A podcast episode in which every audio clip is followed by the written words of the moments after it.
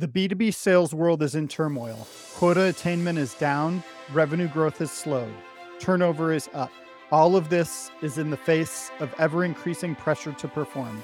Is it a surprise that the average sales leader stays in place for only 12 to 18 months? That's barely enough time to start executing the strategy. These problems are fixable, and we are going to serve the sales leadership community with this show. I'm Lucas Price. I've launched and exited B2B startups and built elite sales organizations. Now I want to give back by bringing you this podcast, Building Elite Sales Teams. It will be full of actionable best practices to help you excel as a sales leader. We're going to burn the churn. Let's get back to winning. Building elite sales teams is on.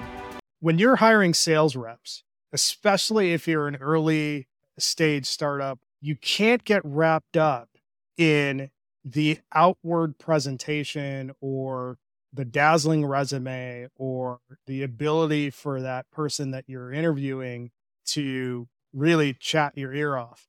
You have to be really skilled at reading between the lines of what you're hearing and spotting the warning signs before it's too late. There are a number of red flags that you need to steer away from in those early stages of being a B2B startup. If you fail to avoid these red flags, that can spell some pretty costly mistakes and a bleak future for your organization. So, what are the red flags that you should be keeping an eye out for, and how can you avoid them in the interview process when you're looking to bring on and build out your sales team? One of the first things that I look at is preparation in the interview process, it's unfair to expect that every candidate is going to know all the ins and outs of your organization uh, at the same level as you do. But on the flip side, you should it, it's reasonable to expect a fair amount of preparation and knowledge about what you do.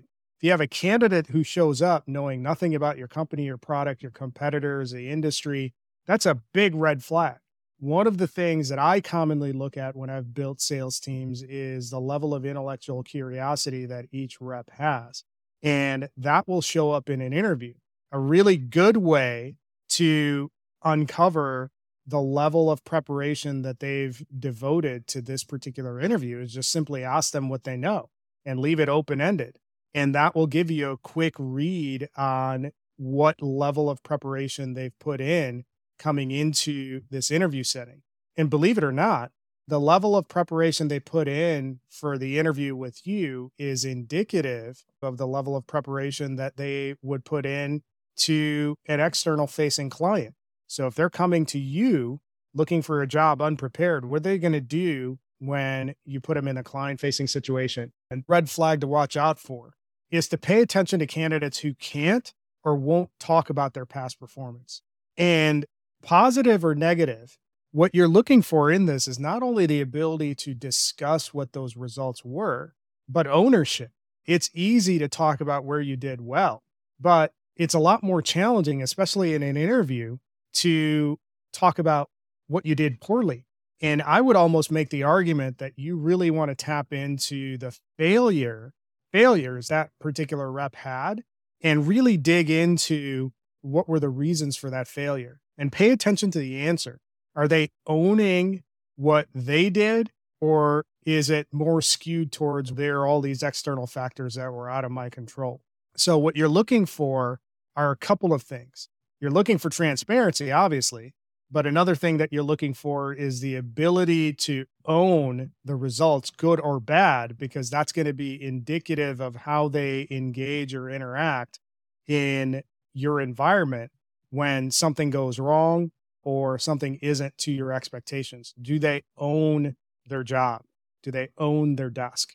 Now, we all know, and at this point, it's almost a cliche that there's an expectation that sales reps have an appropriate level of money motivation. So, what's the line on that?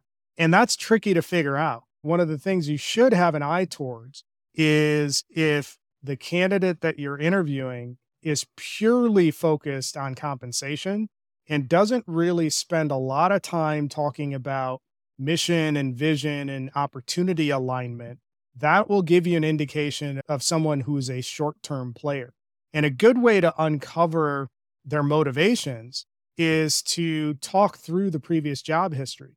Why did they join sales? Why did they leave, move from company X to company Y? And if the answers start becoming consistent, then it should give you some pause. A good candidate is not only going to be money motivated, but when they're making career decisions on eh, company A or company B, there should be a push pull factor that they talk about. And this ties into the ownership component as well.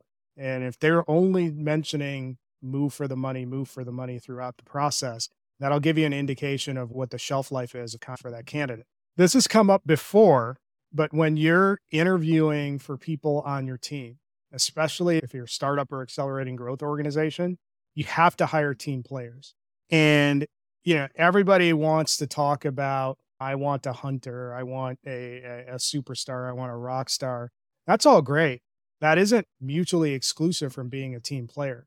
What you're really looking for are those candidates who do their own thing and don't demonstrate coachability, don't demonstrate good listening skills, those are the types of candidates that you want to avoid because they're going to wreck your internal dynamics and they're also going to wreck your customer reputation. So be careful with hiring candidates who are in it purely for themselves and and aren't really wired to be in a highly collaborative environment where there's a lot of different responsibilities that they have to bring to the table. This isn't a comprehensive list, but it gives you a framework for operating within and some of the big red flags that you should be paying attention to. Obviously, one of the more obvious red flags you should be looking for is somebody who is ill equipped to handle rejection.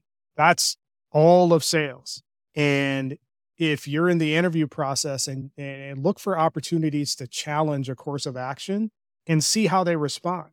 If they can't handle a pointed question or get defensive, Eh, they're likely to struggle in a less friendly environment when they're trying to close a deal. And this is another area where you want to get really tactical and really granular about how they dealt with rejection in the job. And you might want to throw out something as innocuous as a client wants a demo, your sales engineer isn't available on that day. How do you handle the situation? And that's going to give you some insight to follow up on.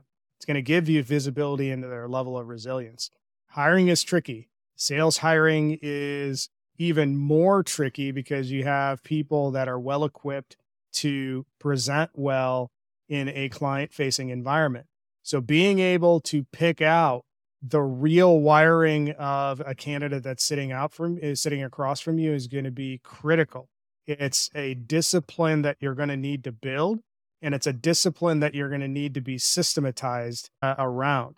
You can't just wing this. One of the most common ways that sales leaders flame out in their roles at early stage or accelerating growth startups is by making the wrong hire or not seeing the warning signs or red flags of a potential bad hire.